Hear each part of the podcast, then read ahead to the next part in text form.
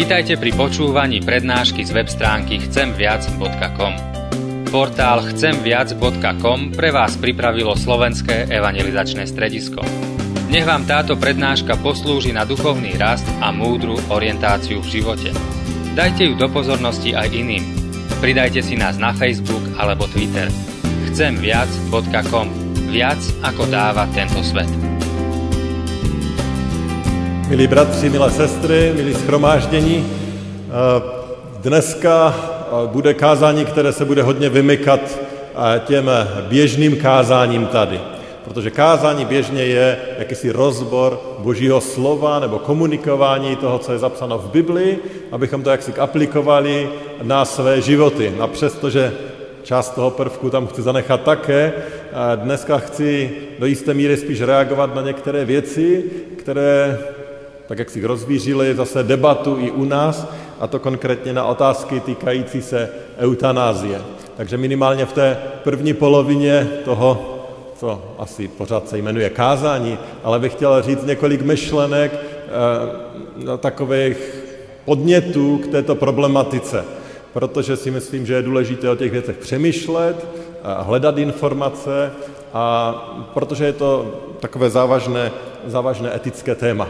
O to víc je dneska vaším úkolem, abyste poslouchali pořádně a, kriticky zhodnocovali to, co slyšíte a hledali sami některé zdroje i k této celé problematice. Ale i tak to kázání chceme začít eh, eh, božím slovem a modlitbou, a dneska to bude ten nejkratší biblický text na začátku kázání, který kdy přečtu, protože to bude pouze jedno slovo jednoho z přikázání, ale i tak vás poprosím, abyste se postavili a přečtu z páté knihy Mojžíšové, z páté kapitoly, páté přikázání, které všichni vím, známe a ono zní nezabiješ. Páté z přikázání. Skloňme se k modlitbě. Nebeský Otče, děkujeme ti za tvoji milost, za tvoji dobrotu. A když vnímáme, jak se ta společnost kolem nás změní, tak tě prosím tě, uč na, tak tě prosím, abys nás učil, jak rozumět té společnosti, ve které žijeme a, a jak žít ty biblické principy, které ty nám eh, předáváš. Prosíme tě o moudrost k tomu dnešnímu přemýšlení a prosíme tě, abychom měli tvého svatého ducha k, k přemýšlení, jak v této době žít, aby se to tobě líbilo. Dej nám k tomu, pane, tvé požehnání. Amen. Můžete se posadit?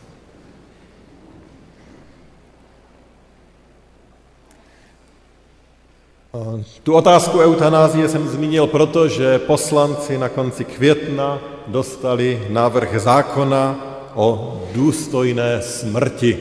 Takový je ten název.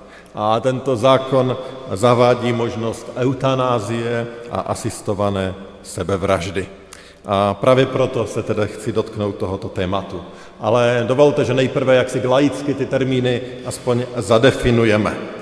Slovo eutanázie pochází z řečtiny a doslovně znamená dobrá smrt. Tak už ten název nám jaksi říká, že to je jakási lepší alternativa, skoro dalo by se říct. Ta eutanázie v praxi se dá definovat jako usmrcení na žádost. To znamená, to požádáte o to lékaře, že už chcete zemřít. Je to v případě kdy člověk trpí a kdy je smrtelně nemocný. A už to, jak si nechce nést dále, eutanázie má dovolit takovému člověku, aby lékaře poprosil o smrtící přípravek. A potom je tady ta druhá alternativa, nebo ten druhý pojem, a to je asistovaná sebevražda. V tom případě eh, zase pro stejnou skupinu eh, lidí v tom případě někdo jiný připraví ten smrtící přípravek, ale ten pacient, ten člověk sám ho přijme. To znamená ten, kdo je přivodí tu smrt, je vlastně on sám. A v této fázi v České republice oba dva tyto činy jsou klasifikovány jako vražda, respektive napomáhání k usmrcení. Je to nelegální, je to trestné. Ale v některých zemích Evropy, v některých státech, Spojených státech amerických, už jde o legální čin. A to, jak jsem řekl, a především v případě těch nevylečitelně nemocných, kteří trpí velkými bolestmi. Když jsem se díval na některé internetové portály, které, když o tom referovali, tak často dali tu anketní otázku, zda bychom s tím souhlasili, tak ty výsledky byly zhruba podobné všude. Například na serveru idnes.cz, tam ta otázka doslovně zněla, jste za jasně stanovených podmínek pro zavedení eutanázie? A pro nebo ano odpovědělo téměř 8 tisíc čtenářů, ne odpovědělo 1500 čtenářů. A podobně to bylo i jinde. A ten zákon má mezi lidmi velkou popularitu a lidé říkají, proč ne, vždyť chceme pomoct těm, kteří trpí. A přesto se zdá, že v této fázi tento zákon ještě u nás nemá velkou, fázi, velkou šanci na úspěch, ale může se stát samozřejmě cokoliv. Ale ptáme se proč. Proč je možná i veřejnost tak jaksi nakloněna téhleté otázce.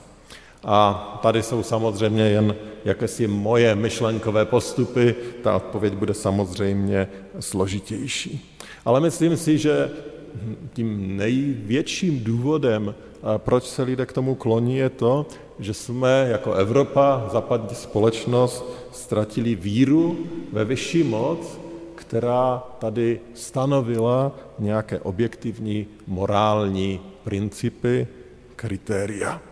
Evropa ztrácí svoje křesťanské kořeny a tím pádem i svoji etickou základnu. Takže lidé nepřijímají něco vyššího, ale ty etické pravidla si vlastně tvoří tak trošku za pochodu a proto se ta etická pravidla tak v této době mění.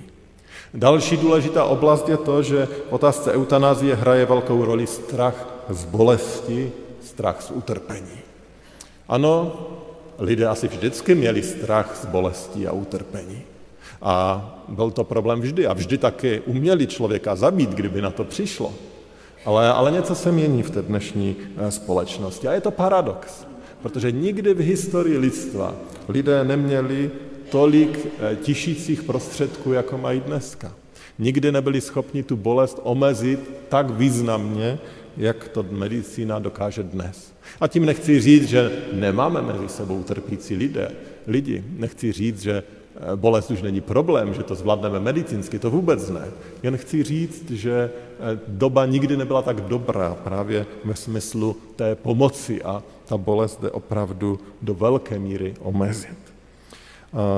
A tak zastánci té eutanázie asistované sebevraždy často říkají, že oni chtějí pomoct těm lidem, že chtějí z lásky k ním, že to je skutek milosrdenství, aby jim pomohli v tom jejich utrpení, které zažívají bez jakésiho smyslu v něco hezkého, co by je ještě mohlo čekat. A tak se člověk ptá, proč si to nemysleli před desítkami let, před stovkami let, proč si to nemysleli kdysi. Tady chci ale zároveň jedním dechem říct, že jako křesťané rozhodně nechceme schvalovat jakési bezdůvodné prodlužování umírání. To si myslím je přece jenom trošičku něco jiného než eutanázie. To dnešní lékařství a medicína došly tak daleko, že díky přístrojům se může smrt odkládat vlastně velice dlouho. Díky přístrojům se Eh, může na druhé straně taky vracet eh, život eh, lidem opakovaně, kteří jsou smrtelně nemocní nebo velmi staří. Přístroje dokážou za nás do jisté míry ještě žít a prodlužovat ten život. A my musíme říct, že ano, toto není úplně cílem ani medicíny, ani člověka. Je prostě někdy čas nechat člověka zemřít. A je jasné, že ta linie tady není úplně jasná a, a není to vždy úplně černobílé a o to těžší rozhodování musí někdy dělat lékaři. A i proto je důležité se i za lékaře modlit a ten zdravotnický personál, protože eh, ta jejich práce a i ty jejich rozhodování jsou často velice zodpovědné. Dovolte, že tady ještě připomenu malou část z Hippokratovy přísahy, kterou skládají už po dva a půl tisíce let lékaři minimálně v tom světě, který vzešel z toho řeckého. A část toho, to, toho slibu zní takto. Lékařské úkony budu konat v zájmu a ve prospěch nemocného, dle svých schopností a svého úsudku. Vystříhám se všeho, co by bylo ke škodě a co by nebylo správné. Nepodám nikomu smrtící prostředek, aby ani kdyby mne o to kdokoliv požádal. A nikomu také nebudu radit, jak zemřít. Žádné ženě nedám prostředek k vyhnání plodu. Ta přísaha je mnohem delší, to je část z ní.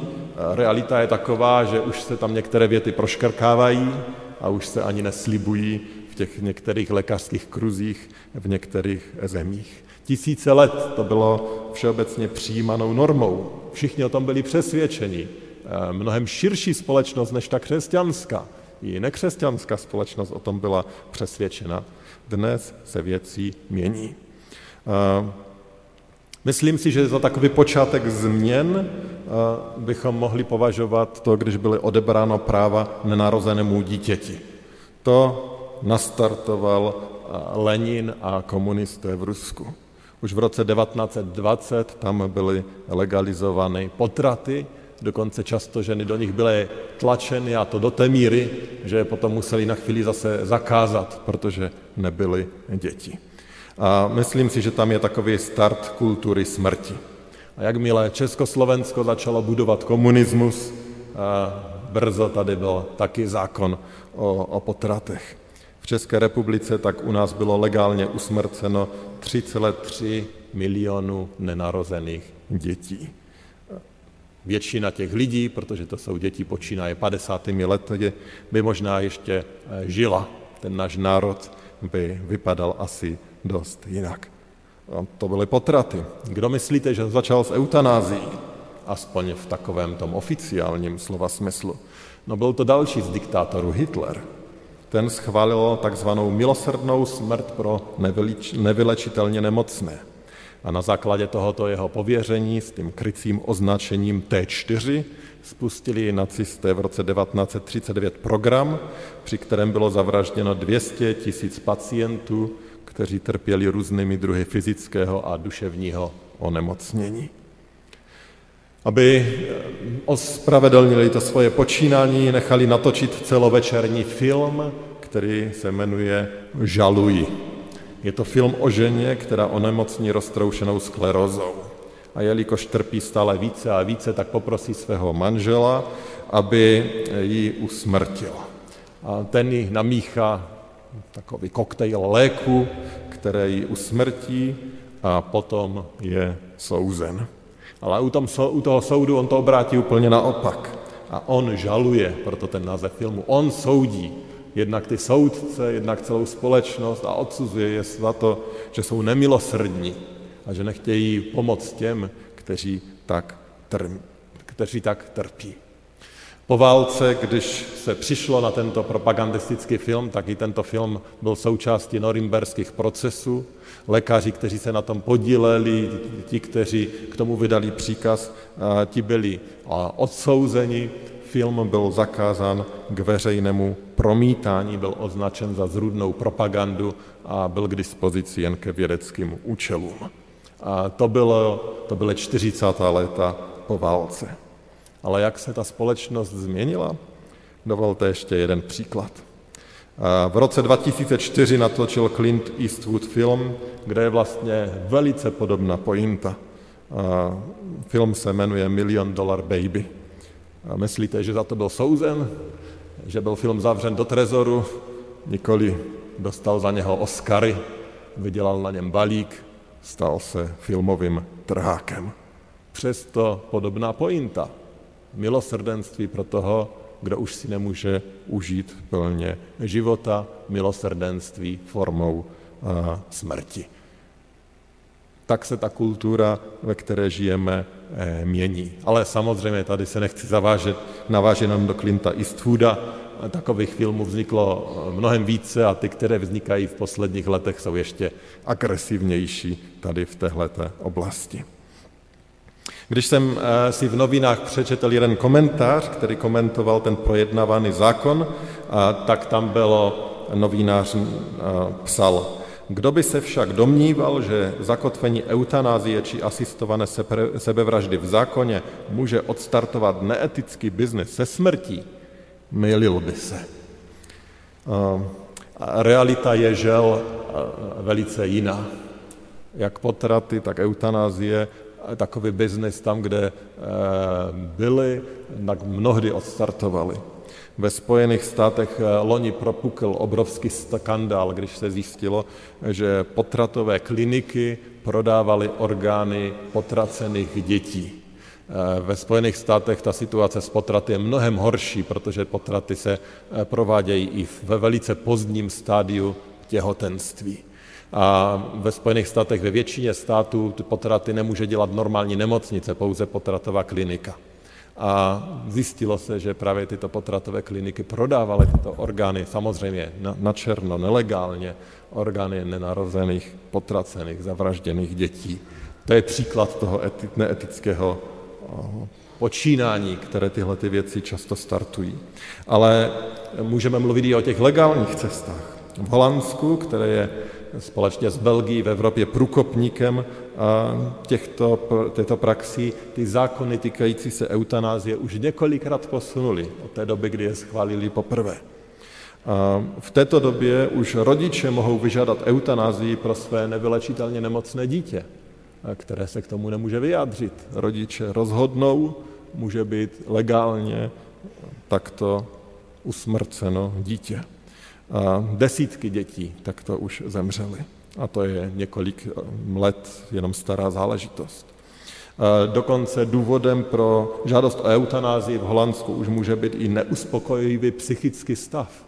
To znamená, když se člověk dostane do jakési deprese, psychické krize, tak i tohle už dneska může být za jistých okolností postačující. Nemusí být nevylečitelná nemoc, může to být psychicky takzvaně nevylečitelná nemoc. A dokonce teď je v Holandsku velká kampaň eh, pro eutanázii, která by umožnila eutanázii dokonce naprosto zdravým lidem, kterým je nad 70 let a kteří už se cítí unaveni životem. To znamená, můžete být úplně zdraví, ale prostě nechcete zažít stáří, tak si můžete požádat o eutanázii. Teda tak to navrhují ti, kteří tento zákon připravují a chtějí předložit a získali, dělají petice, získali desítky tisíc podpisů. A tomu nemůžu říct jinak než kultura smrti. A aby toho ještě nebylo málo, a omlouvám se, že tady na vás sypu takové možná negativistické pravdy, aby toho nebylo ještě málo, tak realita je taková, že pokud se člověk na této kultuře smrti někdy nechce podílet, tak z toho na něj dopadají důsledky, může přijít do práci. Lékařů a zdravotních sester, kteří přišli o práci, protože se na tom nechtěli podílet, jsou především v USA, v západní Evropě stovky. Nechtěli se podílet na eutanázii, případně na potratech, přišli o práci, dokonce ani nebyli e, přemístěni. Proběhlo mnoho soudních procesů a většinou e, končí negativně pro ty, kteří e, mají výhradu svědomí. Dokonce v některých zemích se hovoří o tom, že se zruší zákon o výhradě svědomí, který říkal, pokud je něco proti mému svědomí, tak mám právo nedělat to v některých zemích, právě v Belgii, v Holandsku, se hovoří o zrušení tohoto zákona. Eh, bylo mnoho soudců, kteří přišli o práci, protože eh, se nechtěli podílet na některých z těchto praxí. V takové době žijeme. A celé to hovořím proto, protože se u nás tento zákon teď projednává a chci, abychom o tom přemýšleli a myslím si, že je důležité, abychom přemýšleli, abychom se ozvali, abychom mluvili s lidmi, kteří si myslí, že to je moc, že to mnozí si myslí, že je to milosrdná věc. Když dělali ty statistiky v zahraničí, tak zjistili, že se obrovským způsobem ta statistika liší mezi zdravými a mezi těžce nemocnými. Zatímco mnoho zdravých řeklo, kdybych já byl těžce nemocný, chtěl bych eutanázii, tak když se ptali těch těžce nemocných, tak to procento, které jí žádalo, bylo velice, velice malé. A to hovoří o tom strachu na zdravých z nemocí, z utrpení a z toho, co je před námi. Ano, jak jsem řekl, i v tom zákoně říkají za přísně stanovených okolností, ale mám pocit, že tam, kde se to událo, takže to bylo trošku jak v té pohádce o Smolíčkovi. Jenom na dva prstíčky to otevřte, jasně regulováno, ale otevíra se to prostě stále více. A tak se ptáme, co s tím, a možná se můžeme i ptát, co k těmto tématům eh, říká Bible a jaký postoj k tomu máme zaujmout my křesťané. Už jsem na začátku to říkal a znovu vás volám. Eh, přemýšlejme, přemýšlejme kriticky, hledejme odpovědi. Ale několik principů bych tady chtěl připomenout. Ten první je ten, který už jsme zmínili. A to je vlastně to jedno z přikázání, z klíčových zásad židovství, křesťanství, příkaz nezabiješ. A samozřejmě tento příkaz se neobjevuje jen v přikázáních v Biblii, ale najdeme ho v mnohem kontextu ve starém i v novém zákoně. Ale i tady si musíme trošinku nadefinovat, co tím Bible myslí, když říká nezabiješ. A mohli bychom to nadefinovat, že je zakázáno připravit o život nevinného člověka, který si nezaslouží smrt. Jinými slovy, Bible nevylučuje trest smrti, Bible nevylučuje zabití ve válce, Bible nevylučuje zabití při ochraně vlastního života či života někoho jiného, či dokonce majetku a před násilníkem. Samozřejmě, Bible k tomu termínu používá, nebo k stejnému problému používá i jiné termíny. Mezi nejrozšířenější faráze v Biblii patří eh, takový příkaz neproliješ nevinnou krev. Ten se opakuje velice často. Dokonce 19krát se v Bibli opakuje příkaz, abychom očistili zemi od prolítí nevinné krve. Abychom očistili zemi, aby se to, ne, aby se to nedělo v té zemi, aby se tam prolívala nevinná krev. Takže je to eh, rozšířeno tak jaksi společensky. To druhé, co bych chtěl eh, tady zmínit a co určitě hraje důležitou roli, je vůbec pochopení toho, kdo je člověk a protože už tady se to začíná jakýmsi hroutit. Kdo, kdo jsme my jako lidé? Lidský člověk, člověk, pardon, nebo lidský život je totiž podle Bible něčím jiným než zbytek života. Podle Bible není člověk jen vyspělejší zvíře, ale je bytostí, kterou Pán Bůh stvořil ke svému obrazu. A Pán Bůh nás stvořil jako věčné bytosti. Věčně máme být Božím obrazem. Na život je božím darem a pán Bůh je ten, kdo o něm rozhoduje. Pán Bůh člověku sice stvořil nebo daroval, svěřil autoritu nad životem všech ostatních živých bytostí. Pán Bůh dal tuto autoritu člověku, ale autoritu nad životem člověka si až na ty zmiňované výjimky ponechal ve své moci. A člověk podle božího slova nemá právo, jak jsem řekl, až na ty výjimky, život brát. Bible opakovaně dosvědčuje, že on rozhoduje o tom, kdy na ten svět přicházíme, taky kdy z něj odejdeme. Dovolte jeden z citátů za všechny z prvního listu Samuelova. Hospodin usmrcuje i obživuje, do, posvětí, do podsvětí přivádí a vyvádí tež odtud. Pán Bůh je ten svrchovaný v tom, kdy přicházíme a odcházíme z tohoto světa. Další oblast je ta, kterou jsem zmínil v těch problémech, ale to je ta otázka utrpení. Tady bychom samozřejmě potřebovali mnoho, mnoho kázání, abychom tu otázku utrpení a, a pochopení utrpení aspoň jaksi objasnili a, a stejně bychom mnohé věci museli přiznat, že, že nechápeme a jsou zahaleny jakýmsi tajemstvím. A a jak už jsem řekl, určitě souhlasíme s tím, že na mnohé je naloženo opravdu mnoho a nesou velké těžkosti i ve smyslu těch nevylečitelných nemocí, dlouhého umírání, trápení. To jistě. Na druhé straně jsme se snad všichni a mnozí setkali s těmi, kteří to utrpení jaksi překonali nebo překonávají. Když jsem připravoval to kázání, tak mi na mysl přicházela jedna ochrnutá žena, žena odchrnutá, už jsem ji tady zmínil, vlastně je to členka našeho sboru, ochrnutá od krku dolů. Před několika lety, když jsme poprvé s ní přišli do kontaktu, tak to byla žena, která chtěla zemřít. A možná, kdyby v té době jí nabídli eutanazii, tak by se určitě hlásila, že je, že je pro. Říkala, že kdyby se mohla hýbat aspoň trochu, tak by si ten život vzala, protože ten život považovala za tak nesnesitelný. Ale potom se něco změnilo v jejím životě. A díky službě některých z vás se pan Bůh dotkl jejího života. A ten její život se úplně proměnil.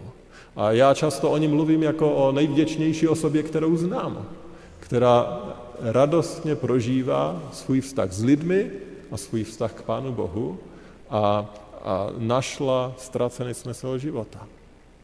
Teoreticky, kdyby tady byla jiná legislativa, mohla být po smrti, mohla být po smrti a dojít z tohoto světa jako zahořklý, zničený člověk. Teď prožívá život, nic se nezměnilo zdravotně, možná některé okolnosti se změnily, ale stále je ochrnutá od krku dolů. Ale je člověkem, který je vděčný za každý den a za svůj život, který má. A ano, některé věci jsou složité, ale některé věci pán Bůh proměňuje i v dnešní době.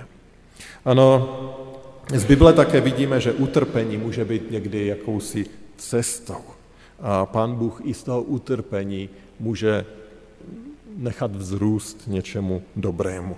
Samozřejmě tím největším příkladem by bylo utrpení samotného Krista, kdy se stala tragédie, Krista ukřižovali, zabili, trpěl a z této hrůzy nakonec pro nás přišlo obrovské požehnání, protože díky jeho smrti nám může být odpuštěno.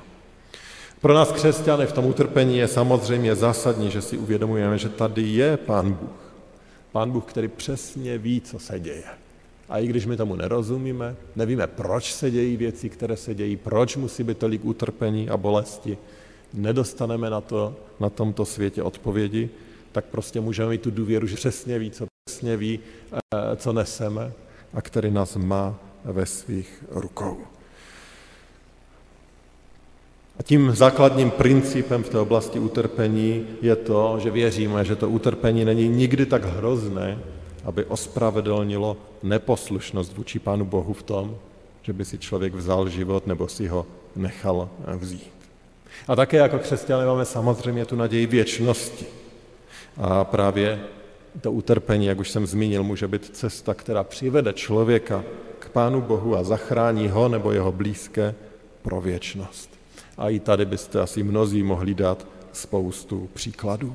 A právě proto je nesmírně důležité, že tak, jak církev byla v minulosti vždy církví, která se modlí a která slouží trpícím, aby to byla pravda i dneska a obecně i v té naší společnosti. A řekl to dneska ráno, jsem ještě přečetl nový článek o eutanázii, který se objevil na internetu v jedných novinách a tam jeden americký, americký eh, sociolog říká, že který zná tu českou kulturu, říká, v prvé řadě byste se měli zaměřit na zlepšení paliativní péče, péče o umírající.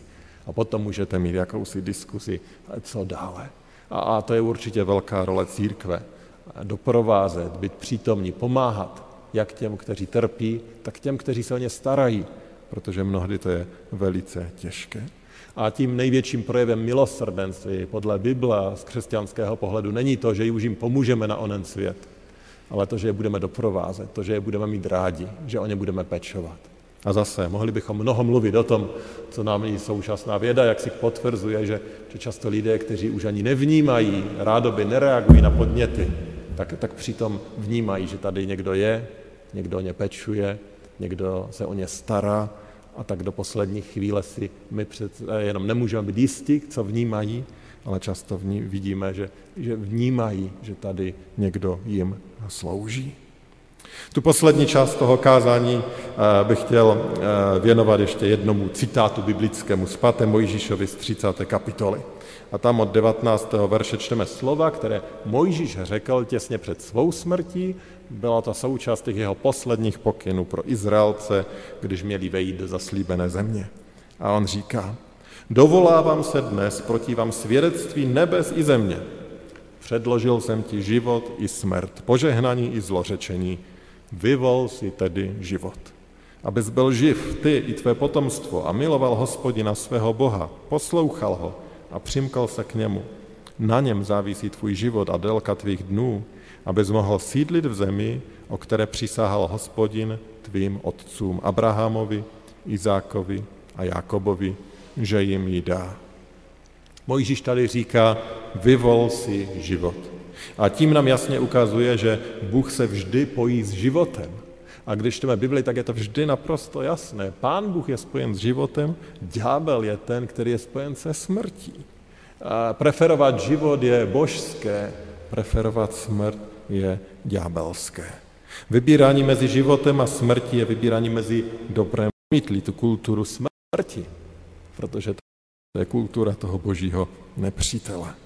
A ta kultura smrti se tady tlačí. Už jsme to zmiňovali v oblasti potratu, eutanázie, sebevraž i nesmyslných mocenských válek či jiných násilnických projevů. Ale tlačí se to do kultury, do filmu, do hudby, do módy. Vždyť se podívejte, kolik je na obleče populár, když symbolizuje smrt. Prostě všude se to tlačí, chtě, nechtě. Kultura smrti je člověku bez Boha jakýmsi stylem nesmírně přitažlivá. Tento svět je totiž takovým duchovním bojištěm. A jde tu o víc, než o smrt jednoho člověka. Jde tady o to, kdo vládne tomuto světu. A Mojžíš teda říká a volá, vyvol si teda život, abys byl živ ty i tvé potomstvo. Když si vyvolíme tu boží kulturu života, tak je tady, jak říká Mojžíš, budoucnost pro nás a pro naše děti. Ta kultura smrti je vlastně samozničitelná. Zničí sebe, zničí člověka. Ale je tady ještě víc než tento pozemský život. Jde o věčný život. Vyvolte si život. A kdo je tím životem? Ježíš sám o sobě říká, já jsem ta cesta, pravda i život. Vyvolte si život vlastně znamená vyvolte si Krista a žijte pro něj. Pak budete žít. Pak je tady naděje i pro to naše potomstvo. Ještě jednou ten můj Žíšův text. Vyvol si tedy život, abys byl živ ty i tvé potomstvo a miloval hospodina svého Boha, poslouchal ho a přimkal se k němu. Na něm závisí tvůj život a délka tvých dnů, abys mohl sídlit v zemi, o které přísahal hospodin tvým otcům Abrahamovi, Izákovi a Jakobovi, že jim ji dá. Když vyvolíte život, tedy Krista, budete duchovně živí, budete milovat hospodina. A co on udělá? On vám dá zemi.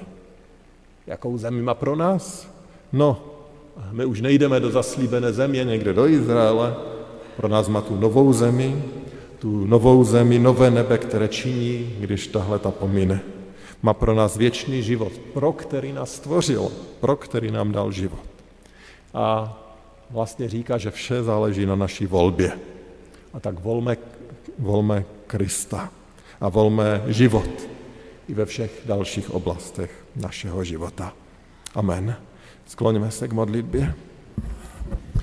Všemohoucí hospodine, skláníme se před tebou, který si dárce života a který nás voláš, abychom volili život. A prosím tě, abys nás učil volit život v každé situaci, v každé chvíli, v každém dni, ve chvílích radosti, ve chvílích trápení, ve chvílích klidného života, ve chvílích, kdy přicházejí pokušení, uč nás volit život. Uč nás volit tebe.